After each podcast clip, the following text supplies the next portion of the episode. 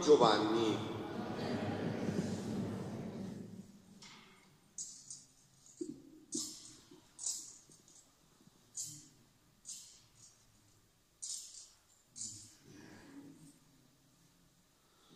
Venne un uomo mandato da Dio, il suo nome era Giovanni.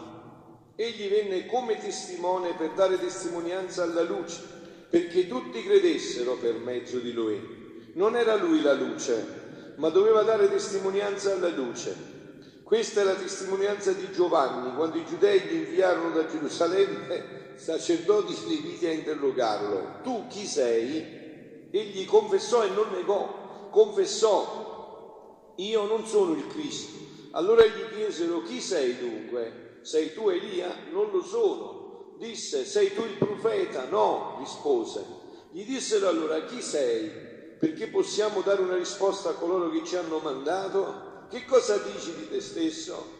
Rispose, io sono voce di uno che grida nel deserto. Rendete diritta la via del Signore, come disse il profeta Isaia. Quelli che erano stati inviati venivano dai farisei. Essi lo interrogarono e gli dissero, perché dunque tu battezzi se non sei Cristo né Elia né il profeta? Giovanni rispose loro, io battezzo nell'acqua, in mezzo a voi sta uno che voi non conoscete, colui che viene dopo di me. A lui io non sono degno di slegare il laccio del sandalo. Questo avvenne in Bedania al di là del Giordano, dove Giovanni stava battezzando. Parola del Signore. Parola del Vangelo cancelli tutti i nostri peccati. Siano lodati Gesù e Maria. Allora ripeto che bisogna di confessarsi in quanto c'è il sacerdote perché sennò poi il sacerdote smette e viene anche lui a pregare. Eh? Allora siamo in questa terza eh, domenica di avvento, cosiddetta domenica della gioia, la domenica del rallegratevi. Avete sentito, no? Tutto dice questo, l'antifona d'ingresso, appena inizia la Santa Messa, l'antifona d'ingresso diceva proprio questo, rallegratevi sempre nel Signore. Ve lo ripeto, rallegratevi, il Signore è vicino. La seconda lettura, la prima lettura, tutto è un invito a rallegrarci. Ma noi ci dobbiamo porre una seria domanda, no? Ma per quale motivo noi possiamo rallegrarci? È un modo di dire questo? O qual è il motivo per cui noi possiamo rallegrarci? Qua vediamo che i pericoli incombono, ci sono tante paure, una crisi economica, ci sono tante situazioni, un'Italia che si secolarizza e cristianizza sempre di più e che addirittura per vie traverse fa passare anche l'eutanasia, tutte queste motivazioni, è vero che voi toccate con mano, eppure la parola di Dio ci dice di rallegrarci,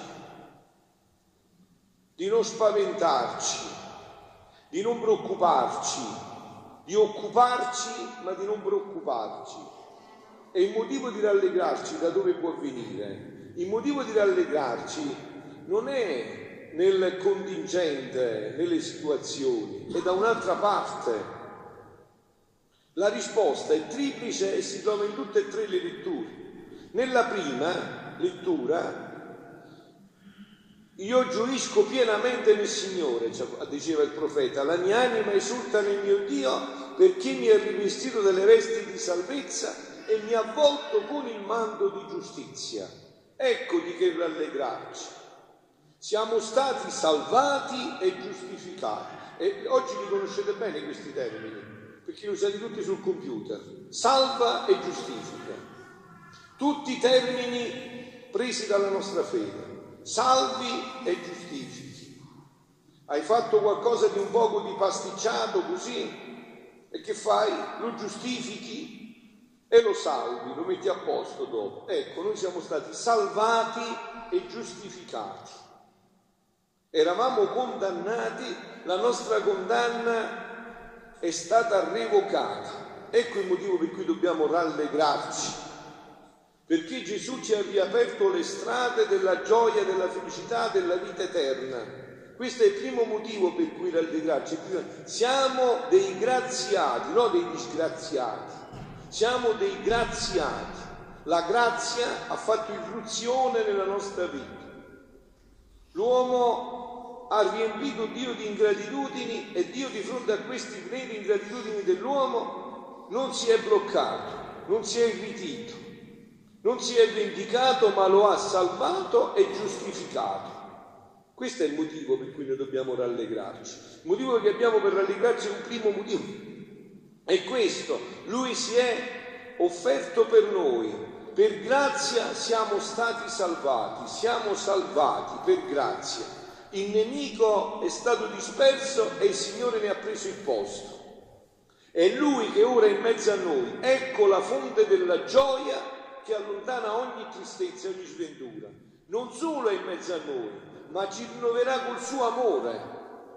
Più di così, questo è il, motivo, il primo motivo per cui dobbiamo rallegrarci. Il primo motivo di rallegrarci è che noi siamo dei graziati e che noi siamo stati salvati. Seconda lettura, fratelli, siate sempre lieti, pregate e in ogni cosa rendete grazie questa infatti è la volontà di Dio in Cristo Gesù verso di voi. Ecco il secondo motivo per cui rallegrarci. Non siamo soli. Papa Francesco tante volte ci ha detto non siete orfani, avete una mamma, avete un papà, non siete soli. Non siamo soli. Il cancro, il tumore, la morte non è l'ultima parola. Non è l'ultima parola. Perciò io dico sempre, in una civiltà, in una situazione così secolarizzata, si sentono tante cose che aboliscono anche la ragione. No? Adesso eh, questo già era previsto, Benson che ha scritto l'Anticristo già parlava dell'ottavo sacramento, lo chiamava eutanasia. No? Oh, io sento dire anche nelle case dei cattolici, oimè, molto più spesso, quando uno è morto sento dire finalmente ha finito di soffrire, vero? Ve lo dite pure voi. E chi te l'ha detto? Dove sta scritto? Chi ti dà la certezza che una volta che sei morto hai finito di soffrire? Lo sai tu? Perché la Chiesa ci dice che c'è il purgatorio? E perché noi facciamo dire le messe per i defunti? Allora che cosa vedete? In una situazione così confusa non ci capiamo più, è come Babi- dopo Babilonia, dopo Babele, non ci comprendiamo più. Non capiamo più perché abbiamo perso la vera essenza della vita, è soprannaturale. Finalmente ha finito di soffrire. Io vi voglio dire una mia esperienza, invece, come sacerdote, no?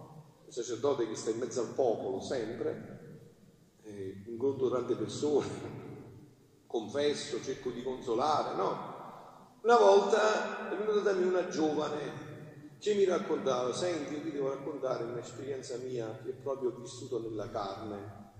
Dice, io Ero in un momento della mia vita molto lontano da Dio, perso ormai nell'alcol, il sesso, sapete quello che ormai, sapete meglio di me, eh, quello che ormai è il 90% delle situazioni, no? L'ho perso completamente. E, e mi ero anche depressa molto, ero anche depressa, prendevo psicofarmaci ed ero così triste, così angustiata, che un giorno ero in una grande città italiana al quinto, sesto piano e ho avuto proprio la certezza di adesso la faccio più. Io non ce la faccio più a soffrire, mi butto giù, non ce la faccio più. E lo stavo per fare. Eh, mi ancora la pelle d'oca perché quando tu lo senti da chi l'ha vissuta, è vero, lo fatto è vero, no? Lo avevo proprio deciso e mi stavo buttando giù. Ho sentito una voce dentro di me, con una dolcezza che mi ha detto, guarda, lo puoi anche fare, ma dopo, appena sei, non ci sei più, le sofferenze si riuniranno di nuovo con te. E se fatto fosse così, che ne dite voi? Se fatto fosse così, se quello che non paghiamo qui non lo espiamo qui, dobbiamo finirlo lì. Non conviene farlo qui, come la Chiesa ci insegna da duemila anni.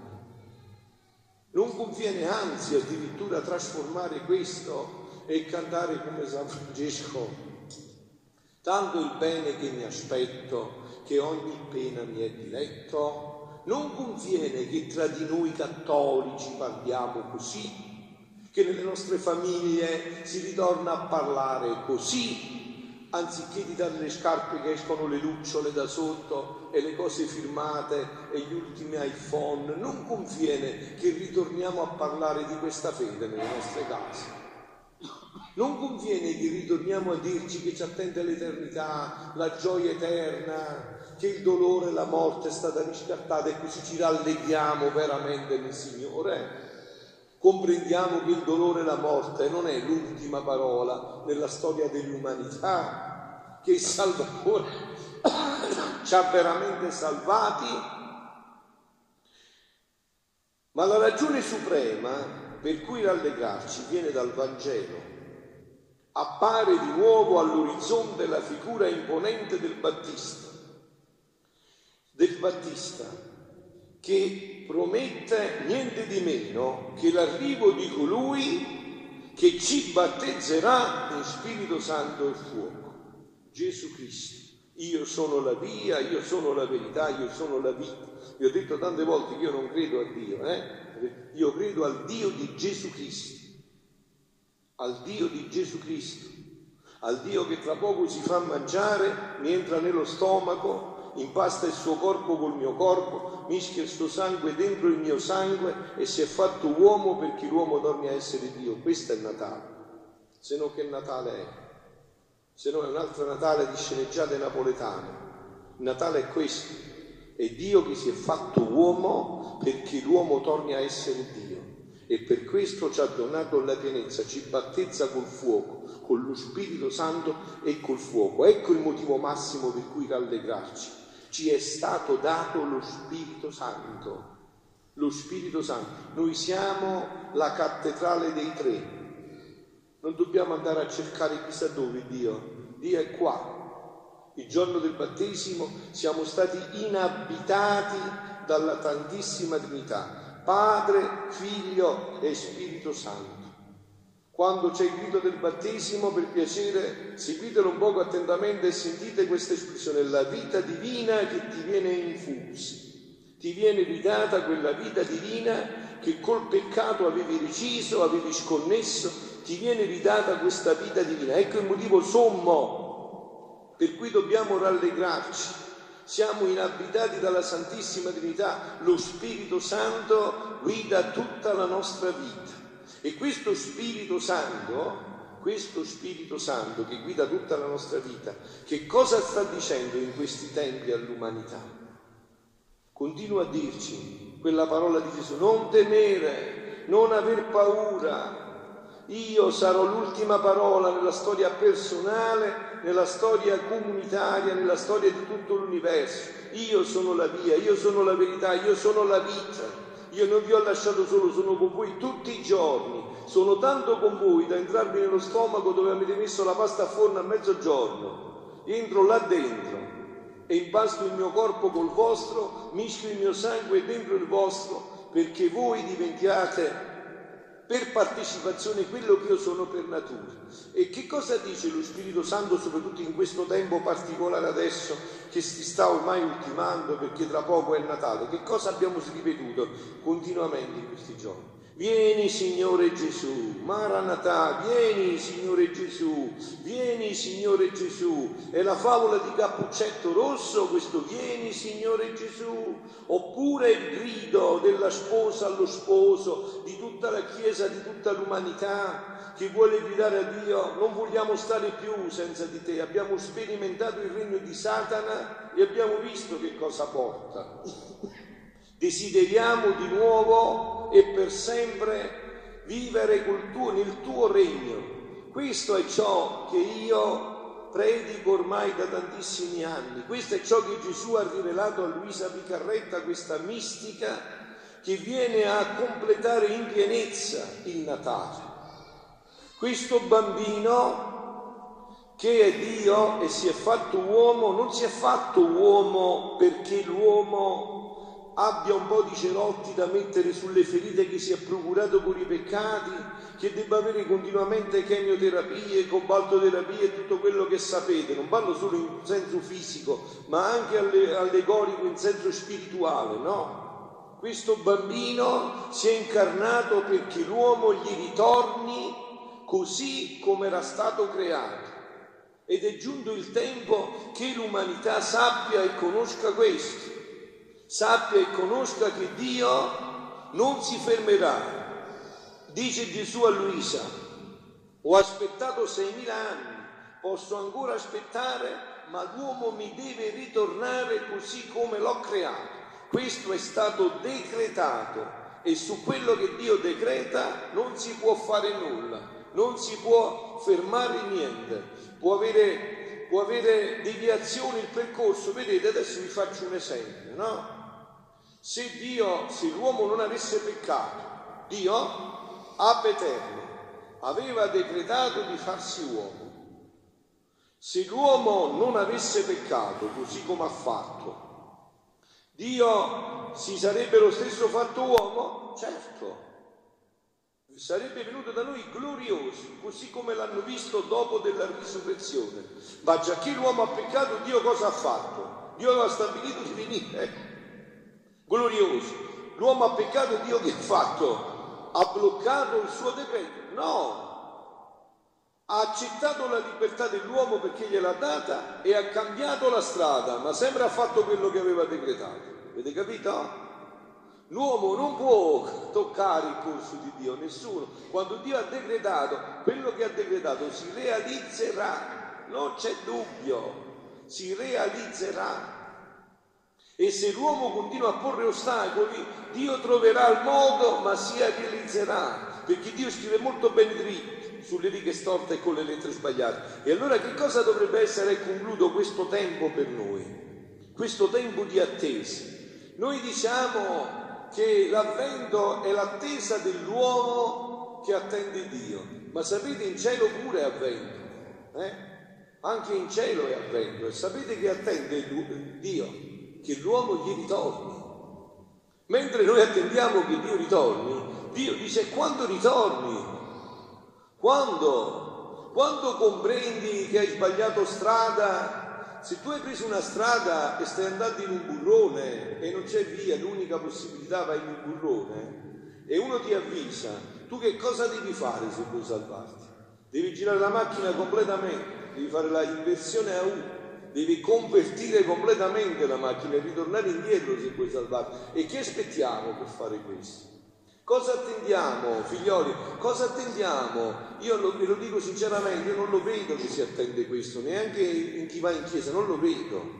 Cosa attendiamo? A stare giorno e notte a gridare vieni Signore Gesù, vieni, vieni Signore Gesù, che non ne possiamo più di questo mondo. Signore Gesù, qua è tutto inganno, tutta falsità, tutto, tutto rovina, non ne possiamo più. Vogliamo il tuo regno. E voi pensate, voi pensate che se ci fosse una parte consistente di popolo a urlare questo, Dio non esaurirebbe il suo popolo. Il problema è qua, che non c'è una parte di popolo che urla più questo, che sotto sotto diciamo, ma sotto sotto ci fa comodo stare ancora un po' così, non abbiamo ancora toccato il fondo, oimè.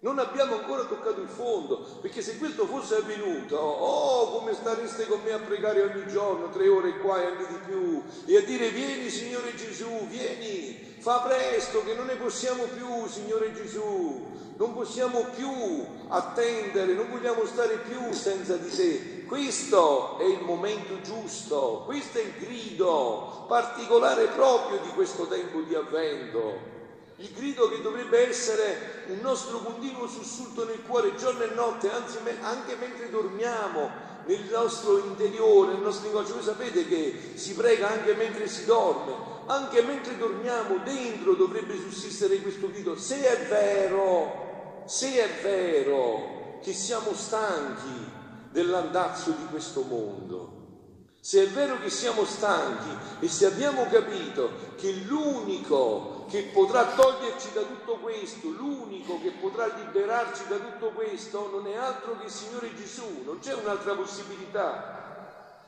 Se abbiamo compreso questo, allora questo è il tempo giusto.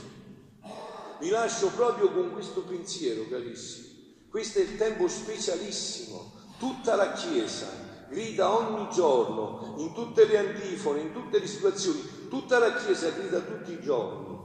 Vieni Signore Gesù, vieni. Non tardare, non ne possiamo più, non ci riusciamo più a stare senza di te. Che Dio voglia che questo sia il nostro grido e allora comprenderete, no? Comprenderete con certezza assoluta che cosa sta venendo a fare la mamma nell'umanità. Perché è qua con noi perché vuole affettare questo tempo. È stanca di vedere i suoi figli in questa malattia, in questi dolori, in queste angustie che ci siamo creati col peccato, è stanca.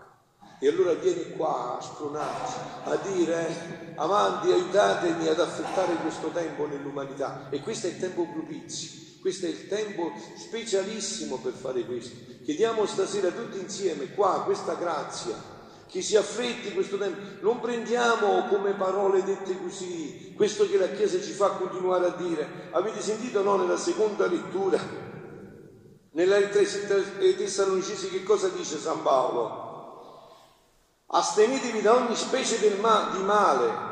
Dio della pace vi santifichi interamente e tutta la vostra persona, spirito, anima e corpo si conservi irreprensibile per la venuta del Signore nostro Gesù Cristo. Questa venuta c'è già stata storicamente e la ricordiamo nel presente. Ci sarà alla fine dei tempi, quando Dio verrà a giudicare i vivi e i morti. Ma in mezzo a queste due venute, eh, lo dice anche il grande San Bernardo, dottore della Chiesa, c'è una venuta intermedia. Questa venuta intermedia è la venuta del regno della divina volontà, quello che ogni giorno dite nel Padre nostro. Quella è l'unica preghiera che Gesù ci ha insegnato, ha questo grido, venga il tuo regno, finalmente sia fatta la tua volontà, qua in terra come si fa in cielo. E vi lascio con questa immagine. Voi immaginatevi che cosa significa questa espressione, no? Che la tua volontà si faccia qua in terra come si fa in cielo. Che cos'è la volontà di Dio in cielo? Adesso chiudete gli occhi, no? Come ci fa fare a volte Papa Francesco, che stamattina a Piazza San Pietro ha fatto ripetere tre volte come i bambini la strofetta, no? Perché così è. Bisogna rievangelizzare di nuovo da capo, no? Chiudete gli occhi, immaginatevi questa scena. Adesso San Pio, San Francesco, tutti i santi che conoscete, che cosa si beano nel cielo? Da che cosa viene la loro felicità? Che la volontà di Dio, la loro volontà è una sola. E quindi gioiscono di gioia in gioia, di felicità in felicità, di, di, gioia sempre più piena. Questa è la felicità. Noi li chiamiamo beati. Che significa uno che è beato? Che è felice per sempre. Voi volete essere felici per sempre? No? Eh, non c'è un'altra strada. La felicità per sempre è che la volontà di Dio si faccia qua come si fa di là. Non c'è un'altra possibilità. Avete capito? Non c'è un'altra possibilità. Non saremo felici con le scoperte, cose buone, sì. Adesso possiamo parlare col telefonino, possiamo vedere col computer la Cina dietro l'angolo, sì, e beh, poi, e poi, e poi. La felicità si può raggiungere solo se la volontà di Dio si fa in terra come si fa in cielo. E la volontà in cielo non si fa, si vive. E Dio questo vuole riportare. La terra che sale al cielo e il cielo che scende sulla terra. Questo dice anche il Catechismo della Chiesa Cattolica quando eh, parla del Padre nostro. Il cielo che ritorna sulla terra e la terra che si leva al cielo. E credetemi carissimi, i tempi stringono. Il fatto stesso che io ve ne parlo vuol dire che Gesù ha urgenza che ciò sia conosciuto. Se l'ha fatto conoscere a me è per farlo conoscere a voi.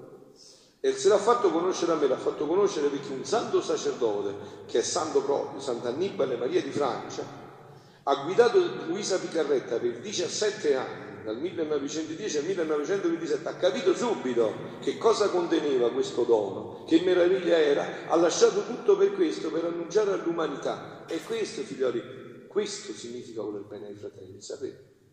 Voler bene ai fratelli significa indicargli una strada sicura. Voi ce l'avete una strada sicura? Io sì, ve la sto indicando. Voi no, io sì, ve la sto indicando. Una strada sicura, se no sarete sempre presi in avete capito? Non troverete mai la realizzazione. L'uomo si può realizzare solo se ritorna come Dio l'aveva creato. Gesù ha svelato come l'uomo era stato creato e ha anche detto che lui brama, arde e brucia dal desiderio che questo si realizzi di nuovo nell'umanità. Beati noi se sappiamo aiutare la Madonna, che conosce solo questa vita, che ha vissuto solo questo, se la sappiamo aiutare, la Madre e la Regina della Divina Volontà, ad affrettare questo regno nell'umanità. Siano lodati Gesù e Maria.